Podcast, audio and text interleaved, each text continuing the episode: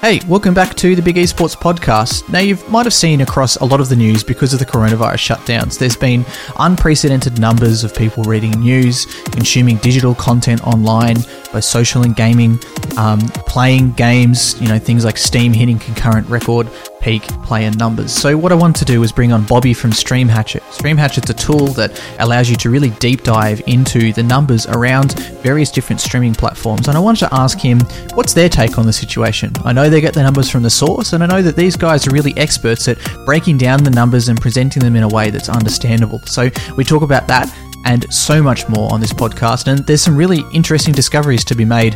It's a bit of a nerdy chat, and it did happen early in the morning for me, but I had a great time speaking about this. Hopefully you have a great time listening to it too. Enjoy. For those of you who have also lost your employment or are looking to skill up, we're trying to help here at Big Esports. We have an esports fundamentals course, which is helping people to understand an entry point into the employment within the esports and gaming market, whether you're coming straight out of college, university, high school, or whether you're trying to transition from another sport. To provide support for all of you, we're offering a pay-as-you-feel model. So you can head to bigesports.gg/education. If you've lost your main line of employment and you can't afford to pay right now at all, that's perfectly fine. We're able to offer it up to you for free. You can pay now, you can pay later, you can choose whatever you want. The course is usually $127 AUD. You can take it now for whatever you feel is appropriate or whatever you're able to afford. Hopefully this will help a few of you get back on your feet in the short term and also the long term. We're live. How are you? I'm doing well. Chris, how are you? Yeah, good, mate. Just gone outside for the essential activity of walking the dog, and sitting here now at 8:30 a.m. with a coffee in hand, ready to chat about numbers. An interesting thing for me, or a thinking piece for me, was, okay, the Call of Duty League has been announced. This is obviously a while ago. You know, franchise spots, $25-30 million. But if you look at the viewership of Call of Duty and the Call of Duty League in the past, I would say it's almost sitting in a tier two aspect. You know, you're looking at a lot of the world finals, they're maybe getting 100,000 concurrent viewers, 150,000 concurrent viewers. Whereas if you compare that to a minor Counter-Strike tournament, say like an Intel Extreme Masters tournament, so not a major, you're seeing from what I've seen, pretty similar numbers as well, 120, 130. But then if you're going to the top end of Counter-Strike, to say the E-League finals, which I think was the first to break 1 million concurrent viewers, which was at 2018 or 2017, somewhere around that time. You know, that's a 6-8x increase in those numbers. So I'd be interested in seeing from you, like, have you seen that general trend when the Call of Duty League is released? Has that brought more broadcasters to the forefront of Twitch, or is it simply just Warzone? And how do the numbers compare for Call of Duty now versus Call of Duty like a year ago, 2 years ago? That's a great question. And you're really like hitting the nail on the head there of, you know, the league was not a tier one esport over the last couple of years. And I think when you look at, you know, the evolution of esports, particularly in Call of Duty, you know, you saw a model that was much more community driven. It didn't have as much investment from the publisher. Yes, there was a little bit. And then you had the kind of arrival of Overwatch League about 2 years ago, where they really shifted the model and they said, okay, can we create a sustainable, I guess, you know, model, financial model around esports, and how do we do that? And so I think when you look at Call of Duty, you know, there was a lot of doubt in that because Overwatch viewers definitely decreased year over year. I think, you know, off the top of my head, the first year kind of was around like 80,000 concurrents on average, 70,000 the next year. And then this year, I believe they're around like 50,000 concurrents on YouTube. With Call of Duty, you know, you would have expected the same trend because, you know, you had something that just totally flipped on its head. You know, we're going from community driven. You have a lot more, you know, personalities or esports teams involved in that. You have like brands like Optic Gaming that have now basically, or Infinite Esports, which is basically now ceased to exist. Now that has totally been rebought and rebranded by Immortals, and the personalities behind Optic Gaming are now much more involved with, I think it's Huntsman. So when we saw it go to YouTube as well, which is probably number two in the gaming category and number two around esports and their esports market share, we weren't as confident. You know, we didn't think that they would hit, you know, high concurrence around that. That being said, I mean, they're doing around like 57,000, which is really impressive given that I think they were at like 20,000 the year before. So that's a double viewership. Now, you have to take that with a grain of salt because that's a different structure, right? Last year was much more based around events. Additionally, it wasn't one premium broadcast. You had like the beta, the Bravo channel, the Delta channel, the Alpha channel. So there were a bunch of different events going on. And on the viewership side, you know, it's not concentrated eyeballs on one premium broadcast. So I think it's a little bit early to see the effects of that from a financial standpoint. It's interesting with, you know, the outbreak of COVID, which I'm sure we'll get to in a minute or so, because I think really the exciting part about those leagues, the Overwatch and Call of Duty, as someone who's been to both grand finals for Overwatch League, is the in-person experience. You know, there's nothing like what, you know, Activision and Blizzard have put together in terms of taking over these major sports stadiums and creating that ecosystem, that environment where it feels like you're at, you know, Red Wings game or you're at a Rangers game or something. So we'll give them time, but I will say, like, I'm much more impressed with the numbers than I thought I would be. I know this is like a difficult question, but it's one that always comes into me is can you categorize things? Can you say a tier one esports should have X amount of average concurrent viewers on Twitch versus a tier two versus a tier three? Like, can you put things in buckets like that? Yeah, that's a good question. I mean, I think yeah, we can, right? Like from the sideline, especially for a company that works in the analytics space or on live streaming audiences, absolutely. Like, you know, I would say any league that does about above 40,000 concurrents, like that's a significant audience because you're starting to get into the ballpark of television. You know, I think Nielsen released some reports around average audience. And I think the League of Legends, which I believe at their peak for North America did around, the number that was released was like 21 million of average audience across the world. That puts them ahead of like golf on NBC or baseball and puts them pretty close to basketball. So those are some real numbers. And that I definitely call something like a tier one esport. In terms of those tier two, you know, I'm probably looking at like the 15 to 20,000. I think most ESL tournaments or the Pro League does around like 15. The Rainbow Six does around like 20 or 15 to 20, I think. And then tier three would be kind of anything below that. So all that being said, it does, there are these like intangible KPIs that you need to talk about as well. Unfortunately, we can't really look at them right now, but I think that ties back to the live events. So how many people are going to these events, buying tickets, purchasing merch, you know, drinking beers, and kind of fueling the investment or fan investment. Yeah, it's always hard. It's like, yeah, do you look at purely the stream numbers or do you look at so much more, which is the ecosystem? You know, that's involved with that. What are the organizations that are playing in it? You know, what's the prize pool that's afforded to it? What are the influencers that are paying attention to it?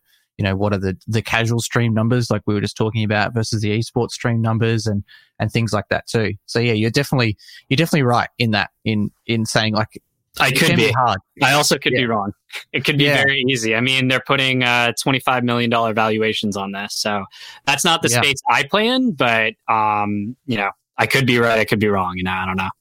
Yeah, for sure. So just before we started recording, you sent me through a document as well, and you had some general stats to talk about with COVID-19. And, you know, I think from some of the content I've done in the past and as well as why I brought you on today is that Twitch streamers I work with are saying they're getting more viewership.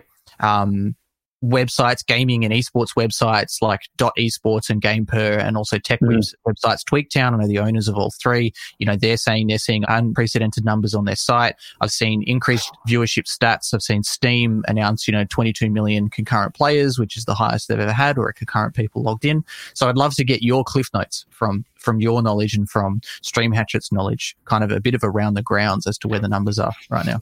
Yeah, absolutely. This is... So in terms of people saying like esports is big, esports is like massive, I think this is something we see all the time. Like, you know, I read a stat like the esports industry is supposed to reach above $1 billion this year. So I think that from what we've seen at like a high level, there's definitely been an impact of kind of this stay at home economy. There's a lack of sports content on TV. You know, people want to be entertained.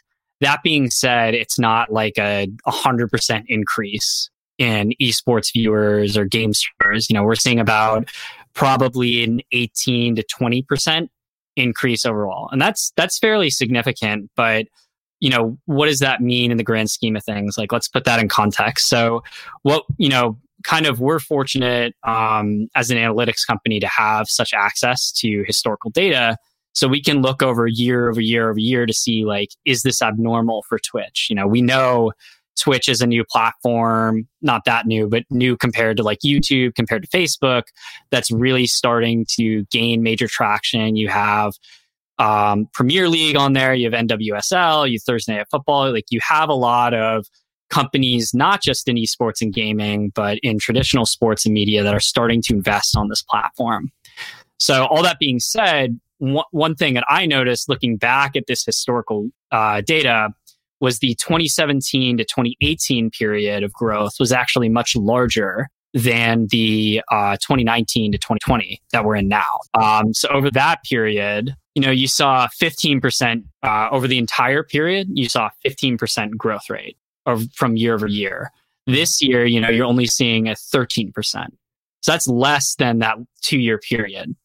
That being said, what I see that's kind of interesting when I look overall at that whole time period is the growth of that 2-year period, so 2017, 2018 to 2019, 2020, that growth was decreasing around now. So it's still a higher growth rate, but the percentage growth was decreasing, so going down. This year seems to be increasing around that. So what that tells me is, you know, I think there's a lot of interest in what's going on in this platform. It's going to continue to grow. And we will see probably not as great of growth at that 2-year period, but definitely sustained as a result of COVID. And I think, you know, part of what you were saying too, to add extra weight to it, is the whole esports versus gaming thing as well, in that, you know, my company is called Big Esports, and most of the time people come to me saying, Chris, I want to do esports. And then often the answer is, you don't really actually want to do gaming. And really what you want to do is Gen Z and millennials, and the way to talk to them is through gaming. So maybe, you know, launching your own professional league isn't the thing you want to do. Maybe it's just some basic activations. Maybe it's like the stay-at-home GP they did with the MotoGP. You know, they got like, what was it, 6 or 8 races just sitting on a couch with a PS4 controller in hand and just playing a couple of casual rounds against each other. You know, they're not really playing for prize pool. They're not really playing for any sort of high level of competition. You know, I'm sure some of those guys maybe have never even played the game before. Maybe they just got the code and installed it. They went and played it. But yeah, looking at those different ones. And it's interesting you were saying about that growth. So what was happening during 2017, 2018 for that growth to take place? And where was the growth seen the most? Like, any specific game titles or specific tournaments? Yeah, I mean, I don't even have to tell you the data around this. I think, you know, we know the answer here. It's Fortnite. You know, that's the game that really changed everything from a live streaming perspective. Like, if you think about 5 years ago, what kids were watching on YouTube, it was Minecraft or it was Roblox. And then those kids were kind of maturing, coming into middle school age. They wanted more edgier content, more mature content. This game comes out of nowhere and suddenly releases this battle royale game mode where anyone can participate. It's hyper competitive. It's super rewarding if you win, because there's such a, 1% chance technically of winning, right? 1 in 100.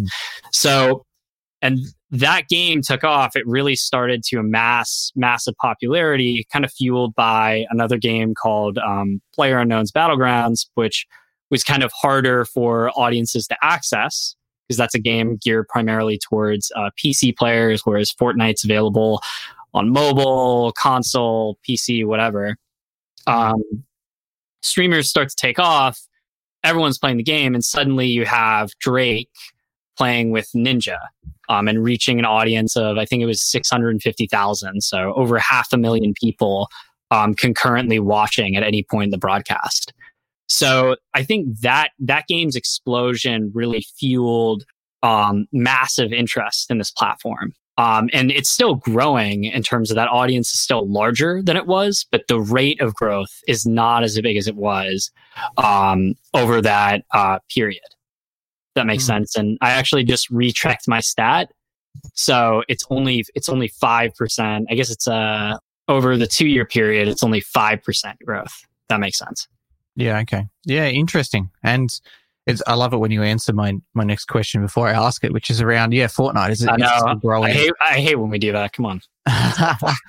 Because and for those people who aren't kind of embedded in the industry and don't know, like, it's a very common thing for everyone to say kind of dead game. You know, if a game isn't as, some of the people who originally kind of grew up with playing the game, they don't play it anymore. I think the game's dead and the industry's dead. But obviously, by the stats you were saying, there still is some growth. And I think part of it is now there's so much saturation. Like, I'm learning about a new literal kid with 100,000 subscribers like every day I've never heard of before. And, there's 14-year-old kids that are winning $400,000 tournaments like the Australian Open. With an Aussie guy who beat players from FaZe and Cloud9 and Flashpoint from China. He's beating these players. He's beating Benji Fishy from London. And no one's ever heard of him before. He's not signed to an esports team. And then boom, he's, whipping out the controller and winning this tournament that is qualified to play in. So it's crazy, that kind of industry. And it's been awesome to see Fortnite be like, I don't think the great equalizer is the right word, but just the way that gaming has kind of hit the mainstream. I remember I have this story from my girlfriend that I always go back to, where she works in the lighting industry and electronics, and two kids were in her store running around. And instead of what you and I probably did many years ago is say, hey, let's play cops and robbers. Let's run around pretending to arrest each other and shoot at each other. They said, let's play Fortnite. And they ran around and pretended to shoot at each other. And that's some crazy cultural kind of defining moment, I think, that really hit that there. And kids now using Fortnite as a new skate park. It's the place to hang out. And talking to some teachers, they were saying that Fortnite clips would go viral inside the school, where everyone would be like, hey, everybody look at this awesome rocket shot that Bobby from Year 9 did on Twitch last night. And everyone would be passing that video around school. And also part of it was the change. One of the teachers I talked to was saying that for all of the kids, it was about the content that was generated in the game. It was in no way at all about the skill in the game. And that's the opposite to when I was in school. It was always who's the better player, who's better at Dota, who's better at Battlefield, who's better at Call of Duty, who's better at Counter-Strike, who's better at Red Alert 2 than each other. But now it seems to be so much about who can do the cool trick shots. And maybe part of it is why FaZe is so big, because that's where they come from. And they were kind of that counterculture back in the day, where they got hated on by a lot of people. They're just stupid kids doing 360 no-scopes on Xbox 360. Like, that's ridiculous. Why wouldn't you just want to be a good player? But now, now look where FaZe are. They're obviously, huge. I think I saw Forbes stat yesterday. They're like the 4th most valuable esports team or influencer agency in the world, kind of among the gaming category. No, that's a great point, right? It's like, what's interesting to me, and I'm sure you had this growing up as a kid, like, video games were so taboo or like regulated, like gaming was bad, right? Like, kids were supposed to be outside, playing cops and robbers, whatever it was. And now you have, it's fascinating, like, especially with COVID right now, it's like more socially acceptable. Like, no, don't go and, play with your buddies in the park, go play Fortnite with them online where it's safe, so it's odd. The other thing that I think you alluded to with the trick shot is kind of like how our perception or interpretation of like media has changed so much, and it's so much more about like what's now, what's fast, what's happening, whereas 5-10 years ago, like watching 10-minute 15-minute YouTube was the norm. Like, that was the goal. If you could edit a 10-minute YouTube video, you're gold, and now you have platforms like TikTok where it's all about 1 minute of content, being gold in that 1 minute of content, or Twitch where, yes, it's a longer form of content, but you have to immediately drive engagement and passion and interest from the audience. So with that, on our side, one of the things I love is the level of analytics that you can get from live platforms. We hear all the time, especially dealing with traditional media companies, like, oh, talk to me about views, like, what's click per view and like, how do we measure that? And for us, we're trying to teach a different narrative. It's about minutes watched, or it's about, chat messages, or it's about subscriptions. You know, it's really the level of analytics that you can pull from these live platforms to understand like the greater story almost makes these platforms more valuable than television, where, you know, it's a closed environment and it's not even... I heard someone at ComScore actually say this to me. Most TV viewers aren't active viewers, they're passive viewers, because they're on the couch and they're on their phone or something, right? They're not actually watching TV. Whereas with these live streaming platforms, you have an audience, like right now, look at us streaming, right? We have Volted here and Dave in the chat engaging with us. And I apologize, guys, we should be, and Philsberg up here. We should be engaging a bit with you more, but it's really fascinating that, you know, marketers, publishers, whoever it is, get to see this level to optimize content around that. And another thing that we discussed a little bit before, and this came up in some recent content I did with AJ from Live TV, or Dr. Doom as he likes to be known, is who are these people that are coming with the increased viewership? You know, Steam is, if Twitch is seeing this growth in numbers, with growth in viewers, is it people who are spending more time on the site as a whole? If Tweaktown is seeing more readers than ever on their site, let's say that they've normally got 100,000 monthly active users, have they still got 100,000, but those people are reading every day instead of every 2 days, every three, every four?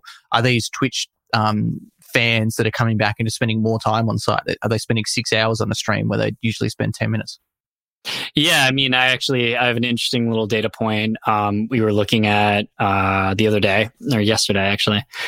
So we have the ability to basically pull out unique chatters on Twitch. So anyone that's like watching for any given amount of time.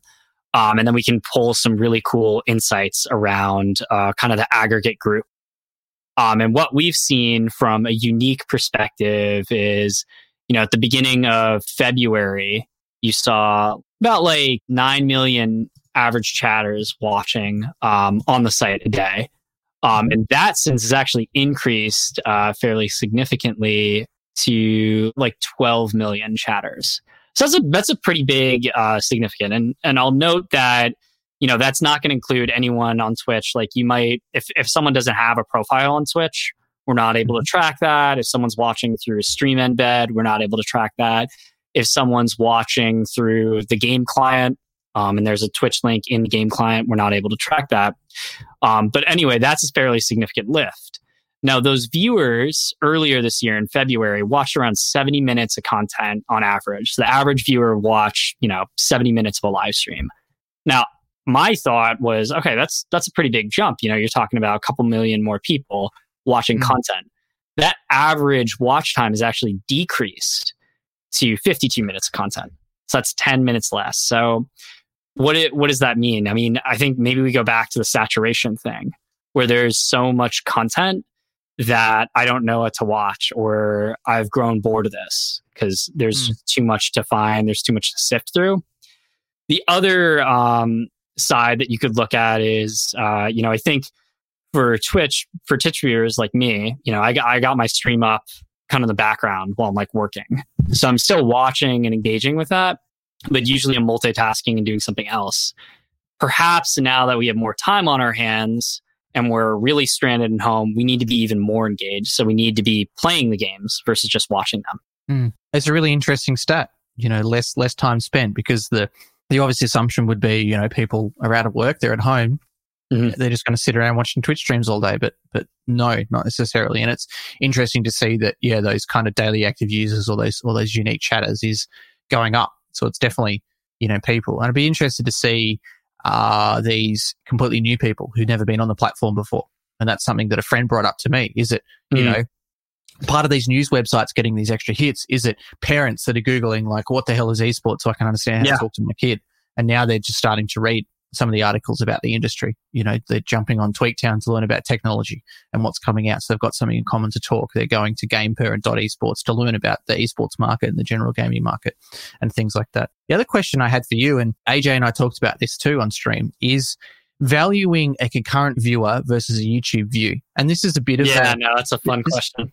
Yeah, and this is a bit of a tangent. And part of my discussion with him was, you know, I worked for 4 years for a Taiwanese tech company and 2 years for a US one. And they see marketing very differently. The same way that a startup would see marketing very differently to a Red Bull. Red Bull's in that space now where they're just looking at their overall mission and vision of the company. They can do can in hand and they don't have to really have direct ROI, you think, on a lot of what they would do. Like when that Felix guy jumped out of space, I very much doubt that they were able to say exactly like, okay, when he's jumping out of space, we sold this many more cans because they have so many marketing efforts, similar with Coca-Cola. So it's difficult sometimes when a brand will come to me and say, Chris, here's a budget of $20,000 USD. We want you to promote this Minecraft bundle and we want 1 million digital views, full stop. Mm-hmm. And you go, well, it has to be YouTube because there's no point going to Twitch. Like 1 million views on Twitch is very expensive. But the part of the question for you is like, what is that worth? Like, yes, it's a highly engaged user, but if it's a high quality product that's being released, is it worth retargeting that user over and over and over again? Because if they've already purchased it, you're still paying for their attention when they've already purchased your product. Similar to when I used to sponsor LAN parties for many years at Thermaltake, thinking, well, this is a 400-person LAN party. Re-attendance is somewhere around 60 to 75%. So am I just constantly giving away free prizes to people who aren't ever going to buy my product because they just keep getting things for free instead? So I'd be interested to, yes. Yeah, I mean, there'll be a magic world someday where we tear down all the walled gardens and marketers will just be able to like plug in the unique identifier in a very GDPR or CCPA compliant fashion. And I'll be able to directly tie to this influencer marketing activation, this television buy, this whatever. It all plugs back nicely. I can go, oh, like, you know, my esports audience is up 26%. You know, or we're churning like 20% of our ad content on influencer marketing. Like that's not a good use of our budget. So I wish there would be a magical world where, you know, perhaps Stream Hatchet could be part of that marketing crack that we invent, you know, where we can all tie that back. But it's an interesting question. So I think, you know, I'm going to even back up a little bit further and talk about like television and kind of radio and stuff like that and kind of where we're at now, and all that. I mean, so with television, you had like average audience, which was just a guess. It's an estimation, right? On like how many active viewers are watching at any given moment of the broadcast. And how's that calculated? You're calculating by survey data. So you're really just kind of like throwing rocks against the wall, trying to calculate it. Now, that being said, I'm not trying to diss like a Nielsen metric or anything like that. There's a lot of thought and data science and analysis that goes into those kind of calculations. And then next we moved to digital and we got impressions and views and all that. And the challenge there is you're just getting that one value. Like, what does a view mean? Like, tell me what a view means on YouTube versus Facebook. I'll tell you right now, a view on YouTube is more valuable because that viewer has to watch 6 minutes of content before they're considered a view. But now, if that's our metric for views, what if we go back to Facebook? That's 10 seconds of content. Is a view the same platform to platform? What about Instagram? What about Yahoo? What about white labeled sites like CNN, where they have their own unique methodology of calculating a view? So that's why. What I find really interesting about streaming and concurrency is we actually can create a metric that is truly cross-platform. You know, and I'm not just talking VOD to live. You know, we could tie to website traffic. We could tie to podcasts. And that's minutes watched because I can make a calculation based on, okay, how many concurrents were here at this moment? Because a concurrent is a concurrent anywhere. Mm-hmm. And then how long do they, you know, consume content, and I can take that anywhere. So, is a view more valuable than a concurrent? It's hard to make that distinction. You know, I don't know if you could, but a minute is a minute on Twitch, on YouTube, and a minute watched is actually a metric that the YouTube dashboard provides.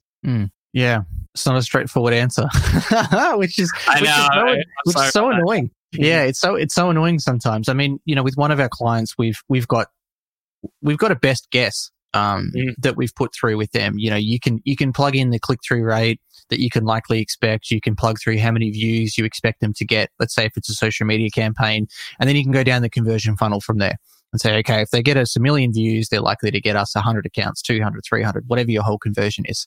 So then we can reach out to them based on the CPA and the influencer and say, look, here's our offer of a minimum guarantee for you plus a commission basis. And that took us a week to do, in two massive Excel documents where you can change all the numbers in it, and it looks nice and pretty. But still, it's hard sometimes, because then that doesn't work with Twitch, because, you know, I know people who have 115,000 subscribers on YouTube who make next to $0. And I know someone else who gets an average 400 to 500 concurrent viewers on Twitch TV who's earning about $200,000, $250,000 a year. So then what does that mean? And sometimes I have just, when I've been pressured, said something like, maybe one concurrent viewer is worth about 10,000 YouTube views. You know, if you're going to run a single stream with them, like maybe, I don't know. But yeah, it's so hard. I'm in a space where I'd rather just find the unified metric cross-platform, which I believe is a minute watched, and then we can get, okay, let's set a broadcast length that's defined. So. And I think Netflix, we could do this on Netflix too, which is really cool. So Netflix, let's say Stranger Things comes out, or Tiger King, we'll use that because that's the, you know, relevant example. Yeah. That's 10 episodes, right? So call an hour an episode, that's 10 hours of content. Mm. So if you have 1 million hours of content watched by everyone, and then you divide by that 10-hour length, you get an audience size. And you can do the same for podcasts, you can do the same for Twitch. You can do the same for everything. And that really is like an average minute audience. And that is a universal cross-platform metric. That being said, that this is my recommendation as someone that measures streaming platforms. You know, all these KPIs, like your beautiful spreadsheet, have to match the campaign. I don't care about what they do after they watch the content. My whole job is to increase the amount of content they watch. Mm-hmm. Your job as the marketing agency is to get more, you know, Red Bull sold or whatever it is. Yeah. Yeah. And that's definitely part of it. And that's when it just becomes even more confusing, because, you know, there was that, I think AJ shared that content story again, and I can't remember who it was. There's a famous influencer, you know, she had like 3 million followers. She released a clothing line and sold 10 t-shirts. Mm-hmm. So, you know, while she did get all of these views, people followed her for whatever reason, but it wasn't because of that. And, you know, I know another guy who had 175,000 followers and now 200, who's got a 7-figure business selling t-shirts and hoodies. So his audience is very engaged and they're very active, but also they're exactly the right demographic for him to be pushing through. It was a really funny, we have like a version of the Onion in Australia called the Batuta Advocate. It's usually like a localized version. It's like a Zoomer, basically. Zoomer? Yeah. That one? Yeah. Yeah. It's like, you know, and fake articles. But usually it's, you know, obviously based around a lot of things that happen in Australia. And also to explain the joke, we tradespeople in Australia, like builders and carpenters, we call them tradies, electricians, all this kind of stuff. And yeah, there was a good thing from them. It was like, you know, bikini and teeth whitening companies keep paying, you know, hot-looking 19-year-olds to promote their products without realizing that 99% of their audience are tradies on the job site, just flicking through, liking their photos. I always thought that was pretty funny. But that's where, you know, I guess like the interpretation of data comes in, and that's where things just always get so confusing. You know, when you're talking to brands, like, you know, what's a concurrent viewer worth, you know, versus a YouTube view, and what's a live fan worth versus a concurrent viewer. You know, is one live fan worth 50 concurrent viewers? I mean, who knows? It's still only one person. They've only got buying power, but you can extract, like you were saying, you can extract beer from them. You can extract, let's go back to that one for a minute. So, I mean, in terms of what's it worth, you know, a YouTube view is 6 minutes of watch time, right? Concurrent is any amount of concurrence there. It's not. So at that point, I would say the YouTube view is more valuable. Right? Yeah, that's true. Well, but then also, didn't you say like the average concurrent viewership is, or the average viewership is 51 minutes, right? With the current numbers. That's the average amount that a concurrent viewer would watch. But a concurrent is still concurrent. You know, if I just took a 1 minute point, now that's the whole thing where you have to add context to how much content are they watching, right? So you have an average concurrence watching. I mean, I guess the way to do it would be, you know, this would assume that every Twitch stream is 6 minutes. And then you would be able to go back to your kind of YouTube equation there. So, no, it's an interesting space to play in. I mean, why I push for minutes watched or some calculation based off of that is a metric that YouTube provides and is already providing. So, and it's a metric you can get from podcasts. The metric you can get anywhere is minutes watched. So why aren't we all moving towards that? Gold metric. That's true. Yeah. Platform, right?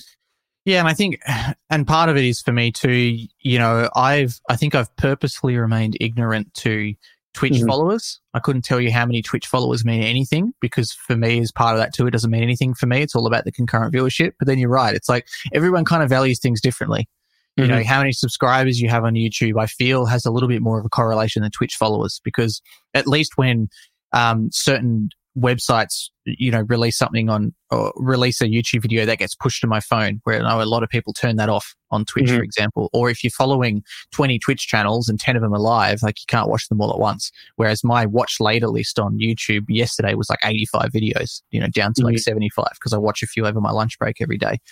So it's always hard. The one thing that I should have touched on before, I really want to ask you about too, is what are the numbers of influencers in gaming versus the numbers of esports increase? Like, we're still seeing some tournaments operate online.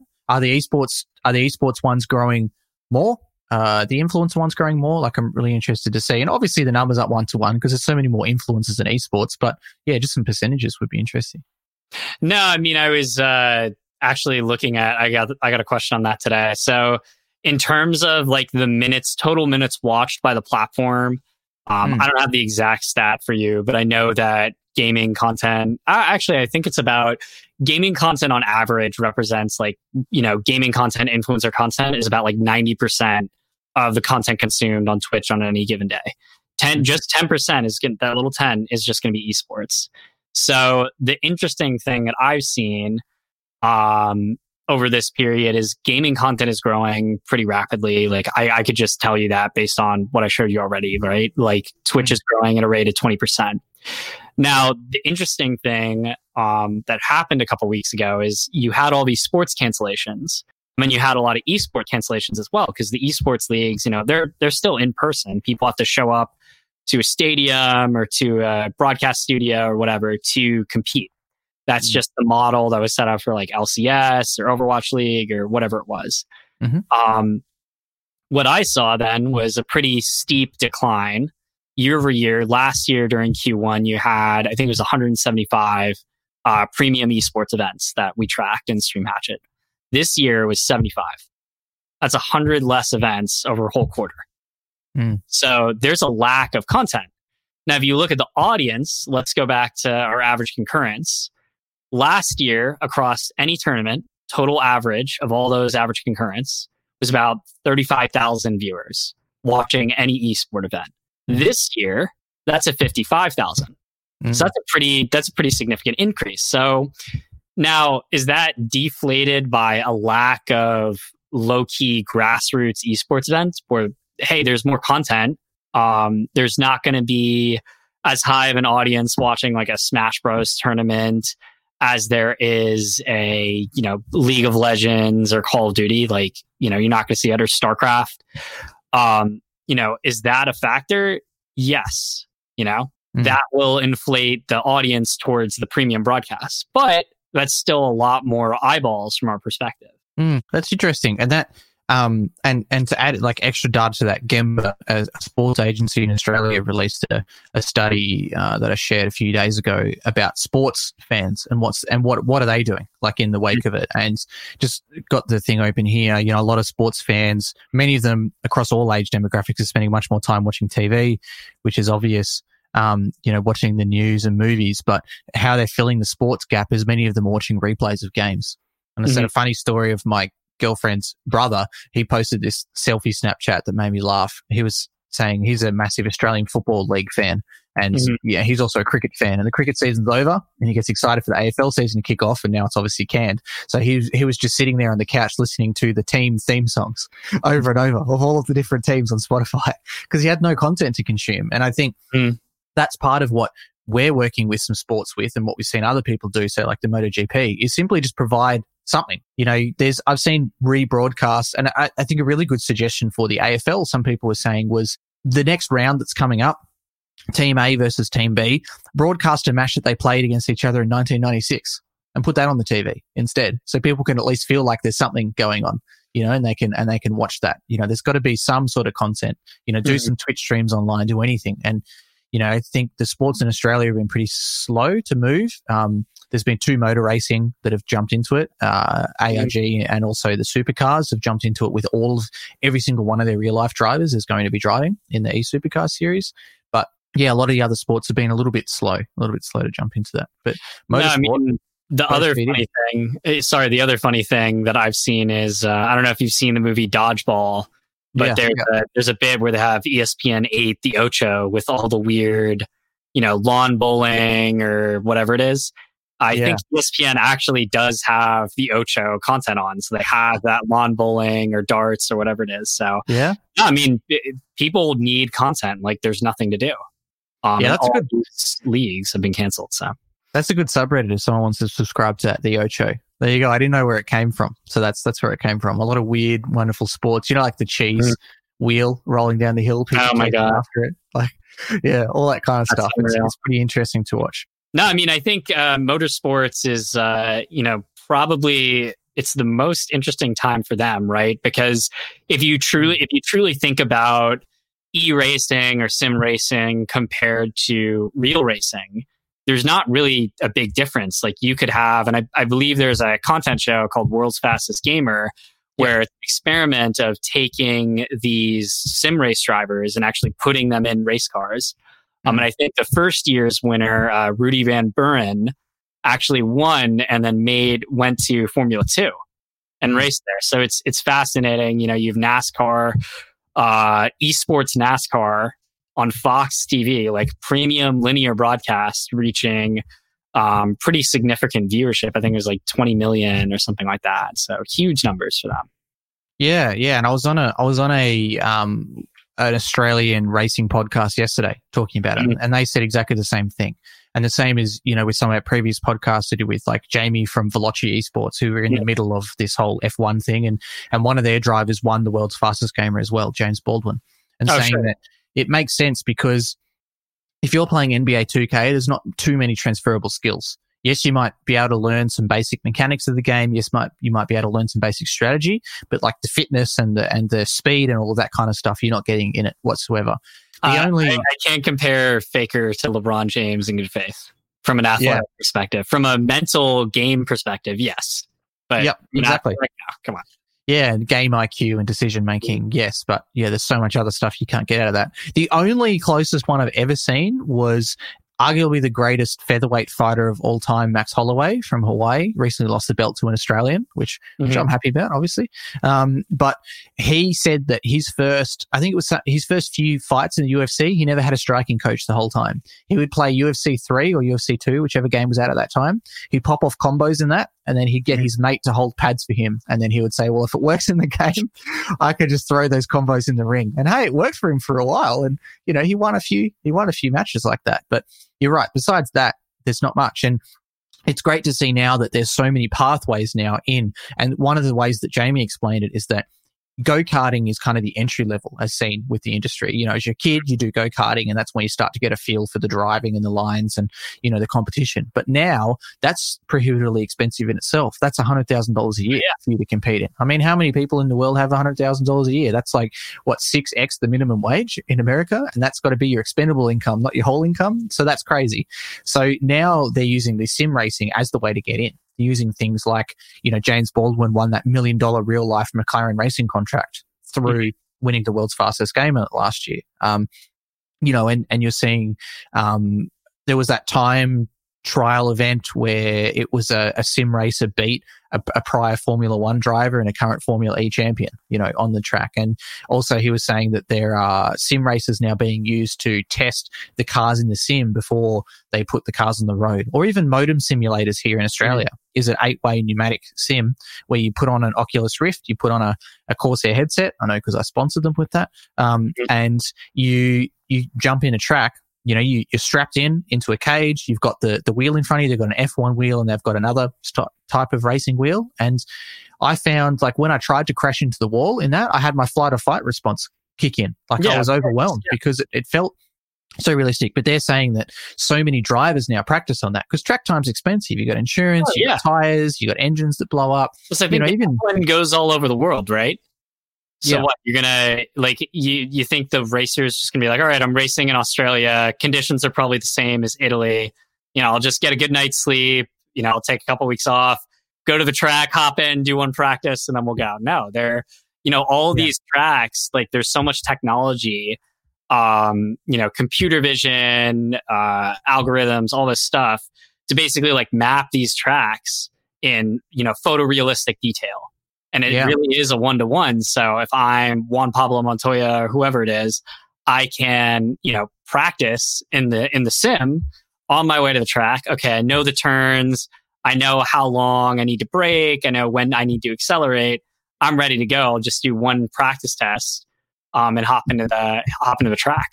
Yeah, and the other thing that they were saying on it's the Breaking Late podcast that I was on yesterday. The other thing that they said was that they're excited to have weekly content now with the Supercars series because, like, I've got their 2019 calendar open here and they've got one or at best two races a month on. Mm-hmm. Whereas esports, there's things happening all the time. Like, even at one stage in 2018 in Australia, there was 5 CSGO tournaments happening at once. There was, like, the Cyber Gamer Professional League. There was the ESL AUNZ League. And there was the ESEA Mountain Dew League, and then there was a qualifier for the BenQ Zowie Finals in Southeast Asia, and another qualifier, I think it was for the DreamHack Open. So there's so much content and all the time for people to participate in. Whereas, you know, a lot of these traditional sports people, especially say with the supercars, because it's limited to Australia only, it's limited by budget and population, you know, they've got to ship those things around the whole time. So they're really looking forward to that fact of, you know, being able to get so much more. The other thing that they said as well that I never thought about too much is it will allow for personalities to shine a little bit more too, because they're used to, you know, the drivers having a helmet on and, you know, worried about dying at any minute if they crash. Exactly. So it's not like they're going to talk much. But now they said they can hear them talking a bit of smack. They can talk, you know, between the matches. You know, they can mic them up while they're playing and listen to them. And you can get those awesome moments like in the Oceanic Pro League here in Australia, League of Legends, they call it like mic drop, where they record the stupid things that are people saying between. And that's, it's funny how so many things from that have a commonplace in esports still is unknown completely to traditional sports. You know, when I was a Battlefield 2 internet radio commentator in 2010, we used to do that. We used to be in their Ventrilo server and we used to cut to the team and would listen to what Team Carnage was saying at any one time. You could hear their commander, you know, spotting enemies and telling squad 1 to go this way and squad 2 to pick up the tank and that kind of stuff too. But still, like, things like that are so new to sport. No, I mean, yeah, I'll take you back even further. Something that's fascinating in kind of the United States around football and the NFL is before Madden, the EA game, you would never have a headset mic for the quarterback. You would never hear HUD. You know, it was always the broadcasters in the window. And then John Madden put that in the game. He's like, I want to hear the quarterback go hut or, you know, shotgun or whatever the play call is. And the gamers love that so much. And the broadcast talent heard that. They're like, that's incredible. We got to put that on NBC. So it's so cool to kind of see that ebb and flow. It's not something new. It's, you know, Battlefield 2 is a pretty old game. You know, it's that trend has been happening for a long time. There has been this informal relationship between sports and gaming. And now you're really starting to see esports, particularly now with racing, bring those two worlds together closer than they've ever been before. Yeah, for sure. I have to correct myself on the date. It was 2008, not 2010, when I was commentating Battlefield, because 2010's when Bad Company 2 came out, and that was the death of Battlefield esports. It was very unfortunate. So is there any other interesting data or stats that you guys are seeing? What about Twitch versus YouTube versus Mixer in this time? Yeah, we actually just released a co-published report today with Stream Elements, who's the you know, they're the great broadcasting tool. Highly recommend that everyone use them. And really, what was fascinating around what we showed was, I think, if you think about Mixer, this is the platform backed by Microsoft. They just brought over Ninja, Shroud, Ammunition, whoever it is, King Gothleon. Like, they brought over some major talent. And I think during this quarter, Q1 of 2020, we were really expecting them to be one of the big players in the space. Like, also, if you look at what Microsoft Gaming is doing at a big picture level, you have xCloud going on, their kind of mobile cloud gaming solution. You have their Xbox Games Pass subscription service launching, which is pretty great. Highly recommend everyone pick it up. It's like Netflix for games. So you have all these cool gaming pieces that they've really made an effort to kind of like take over the gaming space. And then you look back at the numbers, like, hey, let's take a look at their streaming platform here. And it's only 2% among the total North American distributors, only 2% of the content watched. So 65% of the audience is watching on Twitch, 22 on YouTube. And then Facebook, which was neck and neck with Mixer earlier. I think Facebook was like 3%, Mixer was like 2 or 1%. Around this time last year, Facebook is at 11% in Q1 2020. That is incredible growth. That's 10% growth for that product. Yeah, that's so, and then let's flip that back and let's go, okay, like, let's look more at the stats platform wide and see what's happening. Like, we get the audience. Maybe people aren't using Mixer. They don't feel encouraged. Ninja's scary. Like, he's going to attract all my viewers. I need to go to a different platform. Not the case. 17% of the total airtime broadcast, so broadcasting airtime, comes from Mixer. Like, how do you make that conversion? 17% of streaming happens on Mixer. Only 2% of watchers watch on Mixer. Yeah, like, wow. Yeah, I think the way someone's explained it to me in the past is that, you know, streamers are going to Mixer because Twitch is so saturated, and that you've got a higher possibility of low to medium success on Mixer, but a very low possibility of high success. Whereas on Twitch, you've got a very low possibility of even low to medium success, but a very small possibility of extremely high success. So then it's like, do you play those numbers? But then, like what you were saying, is that it seems like Mixer is also quite saturated right now with so much more stream time versus viewership time. And that's a stat actually that I forgot to ask you as well. Are we seeing more people stream on the platforms because of COVID and being stuck at home? Yeah. So let's see if I have that. Yeah, absolutely. So in Q1, we had around 100 million hours streamed. And typically, another interesting trend that we always see around February is a dip in broadcasts and consumption. What I've heard, I've asked our engineer, I'm like, what do you think about that? Like, what's the deal there? Is it a bad time for gaming? And what he thinks is it's kind of like a mental thing. Like, people, it's cold. It's the coldest time of the year in kind of the northern hemisphere here. And we're not really encouraged to do things. Like, there's not a lot of motivation. So we did see that dip this year. That dip was much less significant than it was last year. I think this year dipped only 2%, whereas last year dipped around 10. That's kind of the average. But let's talk about growth overall from Q4 to Q1 of last year. You had that 100 million. Q1, you had 121 million hours of content. So that's 21 million hours more streamed.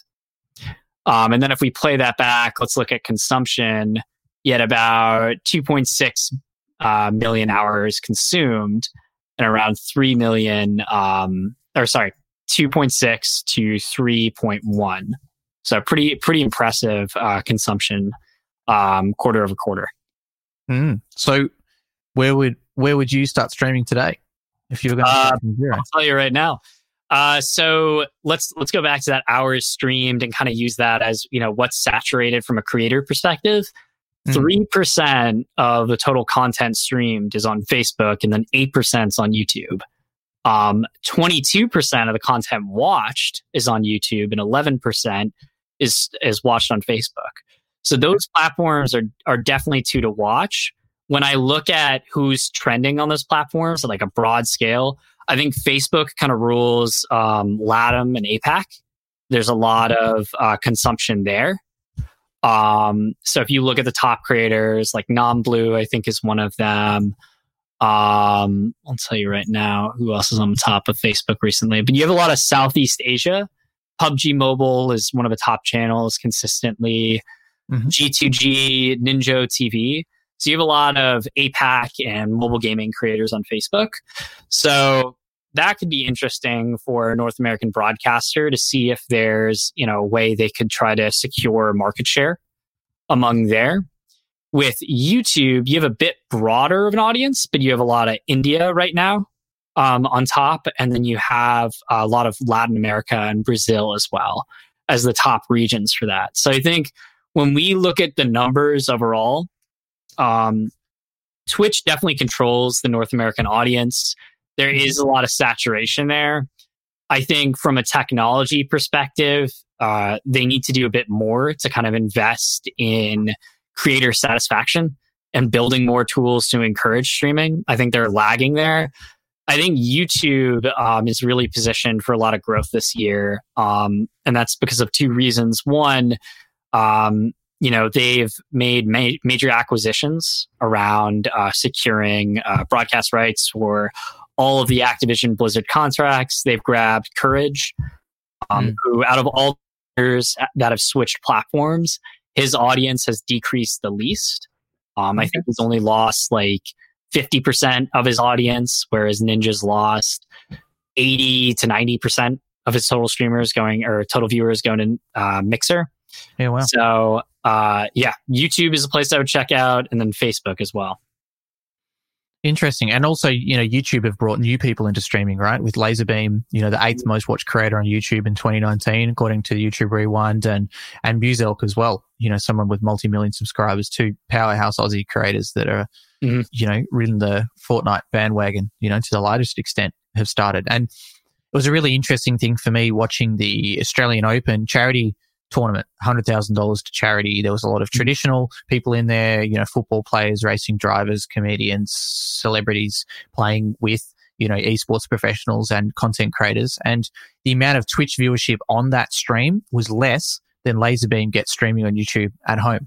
And I thought that was an interesting one too. And that's been a constant fight with me internally, is the cost comparison. So if I'm going to do a 12-month campaign with a with the new Flashpoint League that's coming out, for example, you know, how many concurrent viewers does the Flashpoint League have? Do you know off the top of your head, roughly? Yeah, I can tell you right now. Give me one moment here. They're doing all right. 31,000. 31,000. Yeah. So Ninja on Twitch at his peak was around 31,000 as well, right? Like when he was still.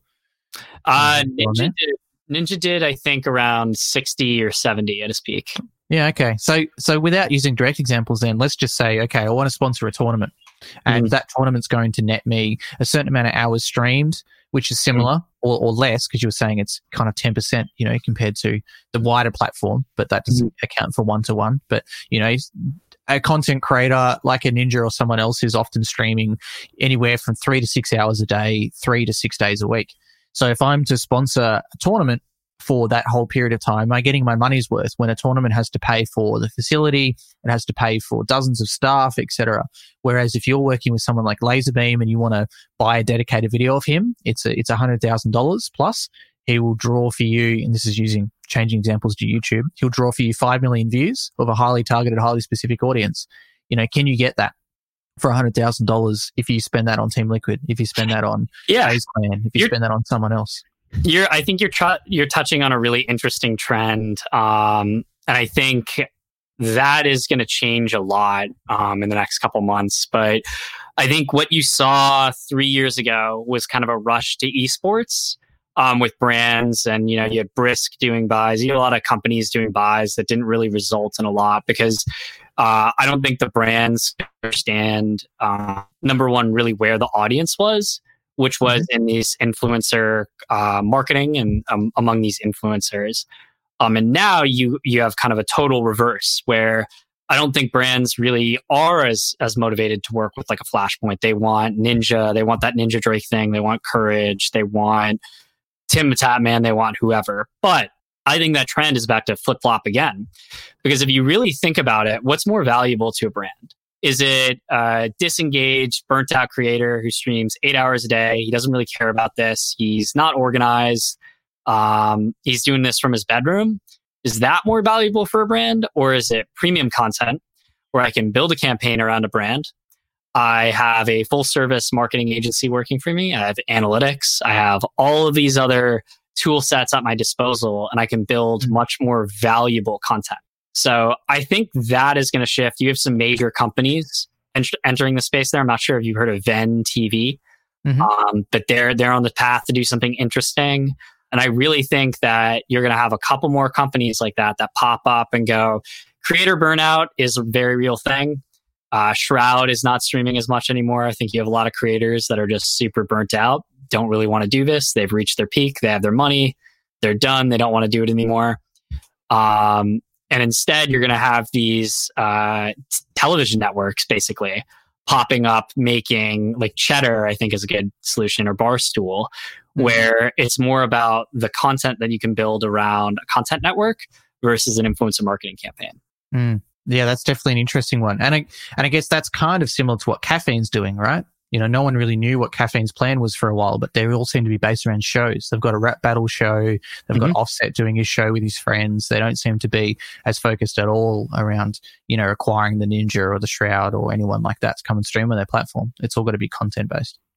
Yeah, and I mean, think about it this way. Like, let's say my hunch is right about minutes watched or minutes watched, hours watched becomes your new gold metric for cross-media measurement. Because cookies are going away as well, which is a big concern for advertisers because I can't track my audiences effectively and I can't really track ROI because that's disappearing. So let's say my hunch is right, like minutes watched is going to be our new gold metric. You know, what's more valuable? Again, I'm going to pay Ninja for 1 hour to stream about Hershey's, and he's going to get, call it 15,000 concurrents, or I can pay a content network to have some kind of branded integration, run commercial mid-roll with them. Sure, their audience, let's say their audience is 3,000, but they're broadcasting 24/7. What's going to be more minutes watched at the end of the day? The 24/7 content. It's all about 24/7 content. There are a lot of companies moving towards that realm right now. And if you're a brand, that's something I would get into one of those before it gets too expensive.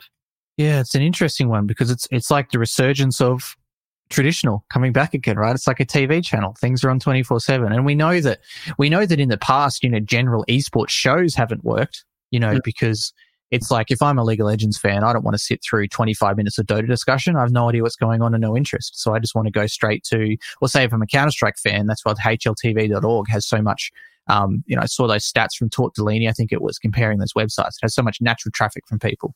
And when I was a CSGO player, I'd open HLTV.org every single day. You know, I'd never have to be prompted to do it because it was hyper-specific to me. It was all about only Counter-Strike. And that's an interesting thing to me too. Do you think that people are going to be annoyed because it's not on demand? They have to tune in at a certain time if it's a 24-hour channel? I mean, I don't think your 24/7 content negates your ability to be on demand. Like, this is all digital now, right? I can basically, I think the 24/7 is, you know, you're releasing your content at that live window, and then here's what happens to that content. It gets chopped up immediately into 10-second clips, which then get broadcast as your marketing material across Instagram or TikTok or whatever it is. So there's your marketing. Then you bucket it together and you have your premium website where either you can pay-per-view for VOD content and charge a premium amount, or you can just release that free with more mid-roll or a subscription service. So, you know, I think choice is good. I think we're always going to get choice. What would be interesting for me is if, you know, you have the leaders, the OTT leaders in VOD. And I'm not just talking about YouTube. I'm talking about Netflix. I'm talking about Disney Plus. I'm talking about Hulu. What I would like to see, and I think Hulu is doing a pretty good job of this, is how those adapt to more live content, because it is interesting to have, you know, this is my first opportunity to watch this, especially with something like sports, where it is important to watch live. You know, you need to be able to react with your buddies. Like, I think it's great that League of Legends, has VOD content, and I could go back and rewatch at any minute, but I don't want to do that. I already saw the score. Like, that's not interesting. Like, I need the next live sport. So, yeah, some good points. Some good points for sure. And I had something else to bring up there, but I forgot it. So yeah, it doesn't matter. So many numbers to run through in my head today. Yeah, I really enjoyed this. I really enjoyed this chat. Answering a few questions that I've had, and yeah, it's just still all the time, just that. You know, what's a viewer worth? And there's never a straightforward answer, and because it's always like, well, what does the influencer want to charge, or what does the platform want to charge? What are their overheads? Like, yes, you know, the overheads for an influencer are quite low, and people will often say, you know, I can't believe that you pay an influencer $20,000 to do a shout out. And it's like, yeah, but that influencer has more reach than your 10 local newspapers themselves. So how much, and also their overheads are so much lower. So maybe, you know, it's a better business model, what they're doing sometimes, because, you know, Ninja literally streaming out of his bedroom to 650,000 people with Drake, with a manager who's his wife. And at a computer that's worth a few $1,000s. And that's it. That's his overhead costs in a house he already has, because he's living there anyway. He has to live in a house. So, you know, you compare that to dozens of editors and field reporters and a printing press and physicality and distribution networks of a newspaper. Like, it seems to make sense there. But there's always, you know, as I say, different horses are different courses, right?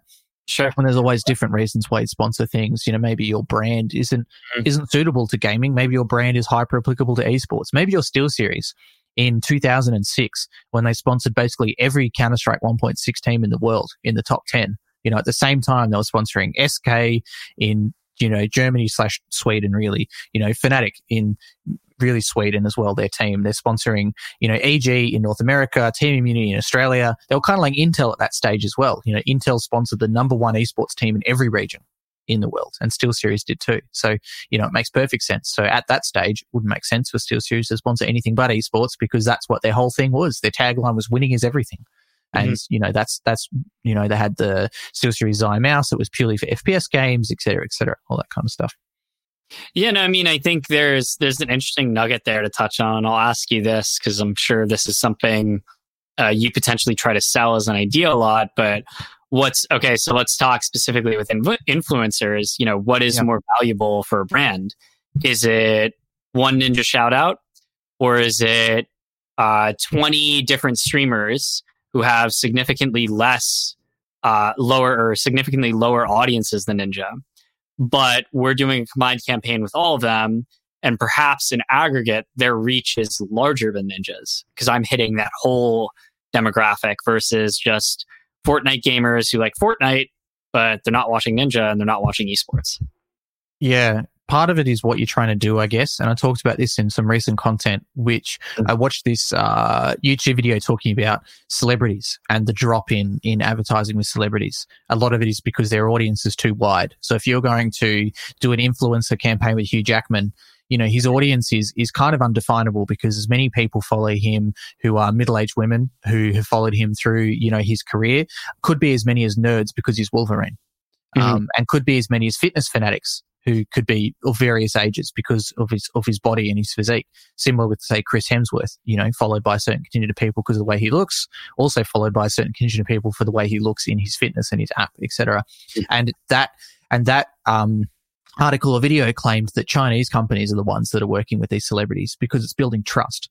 A lot of people in the West don't trust the Chinese company. They don't understand the branding, the messaging, the product. So they want to work with this kind of influencer, and that's their goal.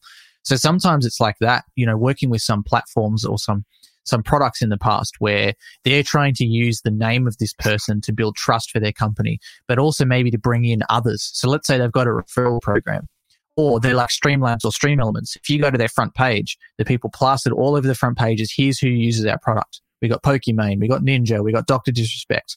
So then when a lower level or an entry level streamer comes onto that website, they say, well, actually, that's going to provide me with a lot of confidence that then I should do that. But then also there's that same question of what you're saying, which is around the reach. You know, is it worth working with one Ninja, or is it worth working with 20 people who are, you know, a 15th of the size of Ninja? Like, it's not always a direct answer, I guess, once again. And it's around to, yeah, it's around exactly what you're trying to do. I think a lot of our work here at Big Esports is working with some of the larger size people on more complicated campaigns for a lot of that similar reason. Working with Unicorn, an esports wagering company, to promote their products, U-Mode, which is a betting product where you bet on yourself to play ranked matches. It's hard to understand for people, as well as, you know, working with a CD key company coming up too, talking to them about their sales process. Usually it's people going to the website, and then the second thing they'll do is Google, are they legit? And then the answer will come back is yes, and then they'll come back onto the site. So it might make sense for them to work with a large influencer who can say, yes, you know, my word is what I, you know, influencers rely on social capital, essentially. They're using their social capital to then sell to that kind of website to say, yes, I provide this as legitimate. The same reason why when I was at Thermaltake, when we launched TT Esports peripheral, the peripheral arm of the components company, you know, I sponsored a professional player who also managed, because you did that in these days, a StarCraft 2 guy, and it's called Jared or Pig, and he's a commentator these days and a Twitch streamer. And I brought him directly to the sales reps at the e-tail and retail stores, and he would whip out his TT Dragon bag, which had all of his products in it, and say, this is what I just used to compete at IEM Cologne in Germany. And this is why I like these products. And it instilled that confidence in them. So just as much as a B2C of him trying to sell to StarCraft fans, I also wanted to use him as a B2B as much as possible to instill that confidence. Because also at that stage too, Thermaltake had a bad run of cases and power supplies, a couple of bad batches. So consumer confidence was low, but so was the B2B sales confidence. And, you know, that accounts, as much as we would like to ignore that, you know, I think with people who work in marketing and gaming, it's not all just about the cool online campaign. A lot of the time, it's about what the local sales rep at Best Buy says you should buy that razor instead of the Corsair for your 15-year-old for Christmas. So it was about instilling that confidence. Or when I worked with Avant, when I was at Corsair, an esports team, I brought them to the JB Hi-Fi, which is basically like Best Buy, the JB Hi-Fi Internal Roadshow. I brought one of their professional League of Legends players and their videographer. Videographer did some content while we were there of some new products that we just launched, which was a good co-op campaign, but also the League of Legends player was there to answer questions and say, yeah, I use this mouse. I sit on this gaming chair, and this is why I like the features. This is why I like the products. And that internal sales conference is basically all of the people who work in the game section are there.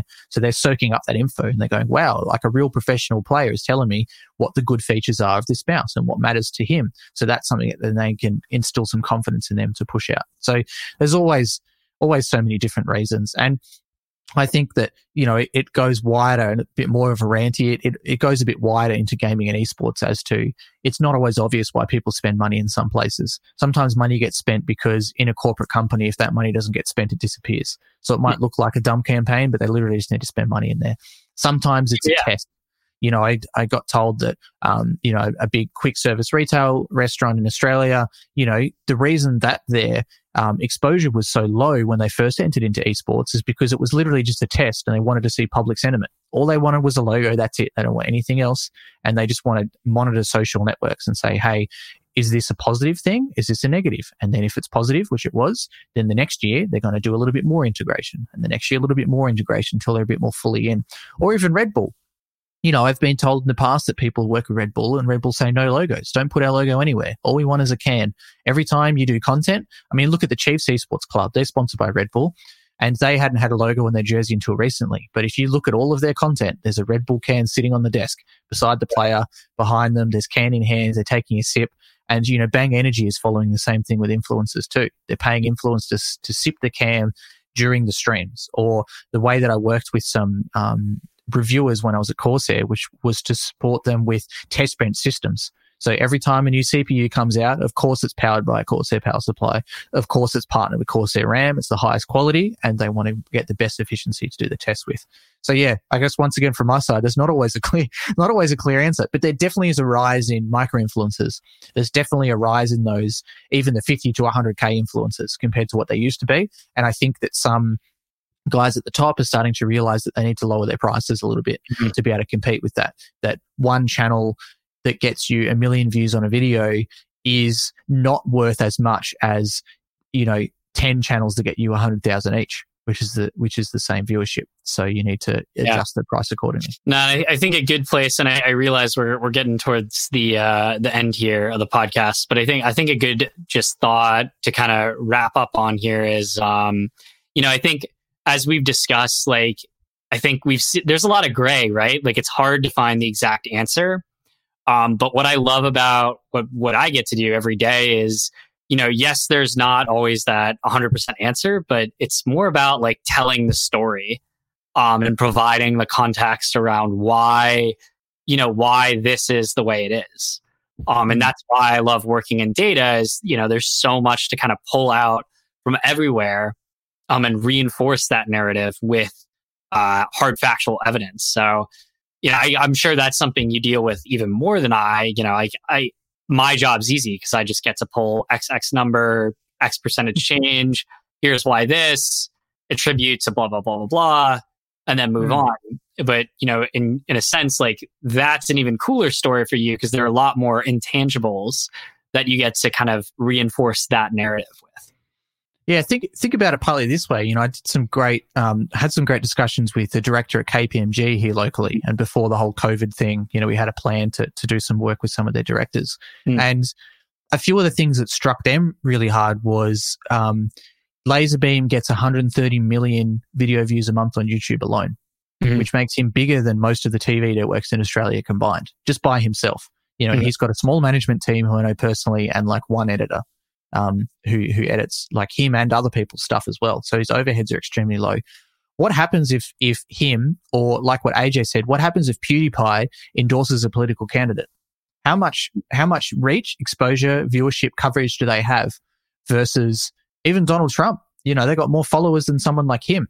And they mean more to certain people than him as well. So if you're, a political candidate and you really want to aim at 16-year-olds because you're going to run when they're 18, you want them to vote for you. Is that somewhere you should go to? If you're spending a lot of money in TVC, spending a lot of money on news.com.au and on banner ads and such, is influencer marketing something you should pay attention to? Because like you said, with the 24/7 content, it's still early days. It's still early to jump in with a lot of these influencers. And, I have case studies of an influencer who I know personally and I know his manager personally, and he got paid $75,000 to do a complete video for a brand. The whole thing was an ad. It was very well done. It was it went viral. It got 1 million views in the first month, and it's sitting at a couple mil now. I have it pinned to the top of my to my browser because I bring this up a lot, and it drove for this digital company, so mainly they're selling a digital product and they're through a website. They got very low overheads. It drove for them 30 to 50,000 accounts and somewhere between $500K to $750,000 revenue. So yes, it sounds insane at the start. You're like, what the hell? You paid a 19-year-old $75,000? That's ridiculous. And you're like, yeah, but they got a 100% increase on that. They got a 10x. So it sounds perfect. And their overheads, their profit margin would be something like 98%. It'd be ridiculously high. They don't have many staff, and they've basically just got a server and some proprietary technology that they've developed, and that's what they're selling. Similar to, there was a cool video that I watched recently about Vicstar saying he made $2 million roughly USD. Sorry, 2 million. I think he said 2 million pounds out of Minecraft servers as a whole, which is selling admin slots and things like that too, and selling different merchandise and access and whatever else, VIP slots that they sell. It's all virtual goods. Yeah, it's all virtual goods. So it's crazy. But, I think it's about bringing that into their minds, because I remember talking to a politician a couple of years ago about the rise in gaming and esports and kind of pushing them to say, hey, what's some support you can provide, in the state for companies looking to spin up in here and to develop and grow. And I saw the cogs turning in his head when he was saying, wait a minute, my son plays Minecraft all the time, and he always wakes up at 6 a.m. on a Thursday to watch the latest, I think it was Dan TDM video that's released. And Dan TDM's doing a tour here, and he keeps bugging me to buy him tickets all the time. And every time my son's friends come over, all they want to do is play Minecraft together on their iPads. And then maybe that means it's not just a silly thing that just my kid does. Maybe it's a silly thing that everybody's kid does. So maybe there is an audience here. And just because I don't respect it doesn't mean it doesn't exist. And I think that's the interesting thing that I'm seeing with legitimacy that's being added into gaming and esports now. You're seeing these traditional companies now go, whoa, we really need to pay attention to this. You're seeing the WME IMGs, you're seeing the CAAs, you're seeing the Foxes, the, you know, et cetera, come into this space and say, okay, this is something we should respect because there are 16-year-olds earning $50,000 a year illegally driving Lambos here. Oh, sorry, $50,000 a month illegally driving Lambos here. There are, you know, people like Mr. Beast out there giving away all of this money that, you know, maybe this should be respected because they're earning 20 times the amount of money that my company does. And just because I don't respect them doesn't mean they don't exist. Yeah. Yeah. A lot of great thoughts there. No, absolutely. Yeah. A lot of data, man. I loved it. I love data. I love, you know, it's, and like you said, for you and me, like our relationship's an interesting one because yours is feeding that data and I like to rely on, and for this podcast too, I want to rely on you to tell me like what data is important to you because that should be what's important to me. And then after that, for me internally asking myself is, okay, what lens do I put on this data and how do I communicate that across? And how does, you know, a lot of my work in the past has been, how does that translate to the traditional market? Mm-hmm. How can I explain to someone how esports is or isn't similar to horse racing? How can I explain to someone how esports is and isn't similar to, you know, Channel 7, Channel 9 here in Australia and things like that too. So it's great. For me, I love working in both of those worlds. I love being that translator, you know, between the influencers and the brands and the mainstream audience and that kind of stuff. Platforms like Stream Hatchet just means so much more for me to give me that ammo to be able to throw out there. Yeah, so exactly. Yeah. I mean, you can tell some pretty interesting stories and, you know, anyone who wants to see, you know, I just put together kind of a little COVID market brief.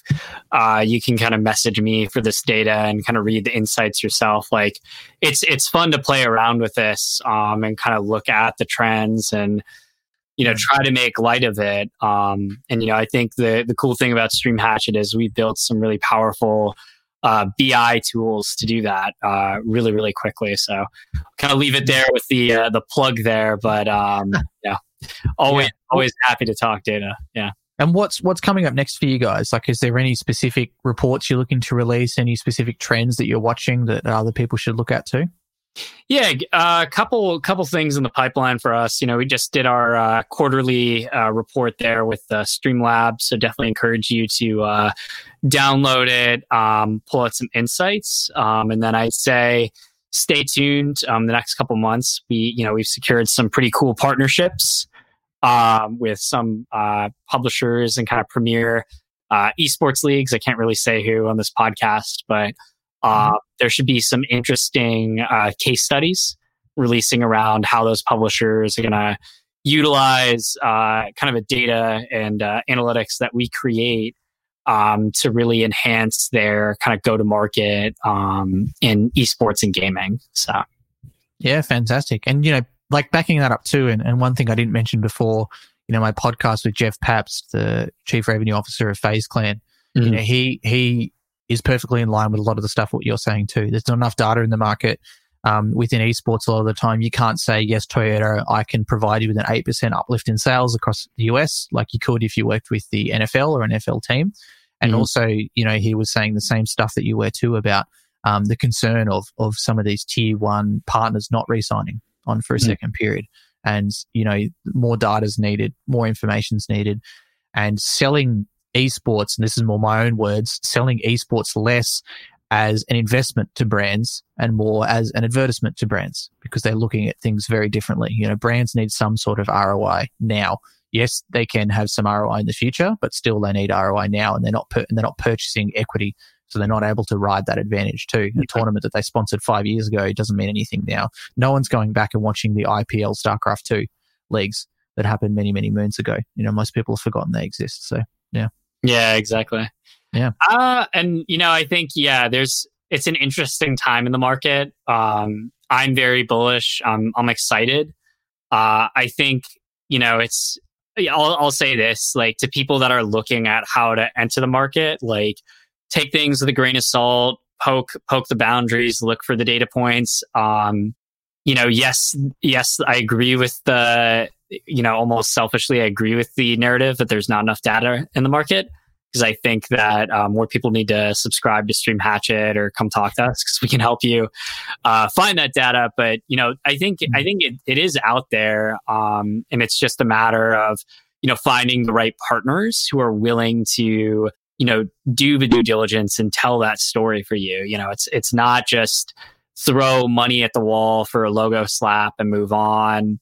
It's not just, you know, buy this franchise slot because we feel like it looks good and they'll take care of us. You know, it is an active experience, but it's gaming, it's fun, it's tech, it's this intersection of a lot of cool trends in media and entertainment. And it's just an excellent space for, you know, marketers or whoever it is to find unique ways to activate. So, you know, poke the boundaries, take things with grain of salt, and come talk to us. Sounds good. And where can people follow you guys online if they want to keep up with your content? So we're on Twitter. That's a good place to find us, at Stream Hatchet. LinkedIn, you can just go to www.streamhatchet.com. My handle is Barely Baird, Bairly, Baird. Sometimes I usually repost our content there, so shameless plug. Also, but yeah, I mean, keep an eye on our Twitter. We post a lot of cool content there almost every week, I believe. And our team does a really good job on that. It's not just me.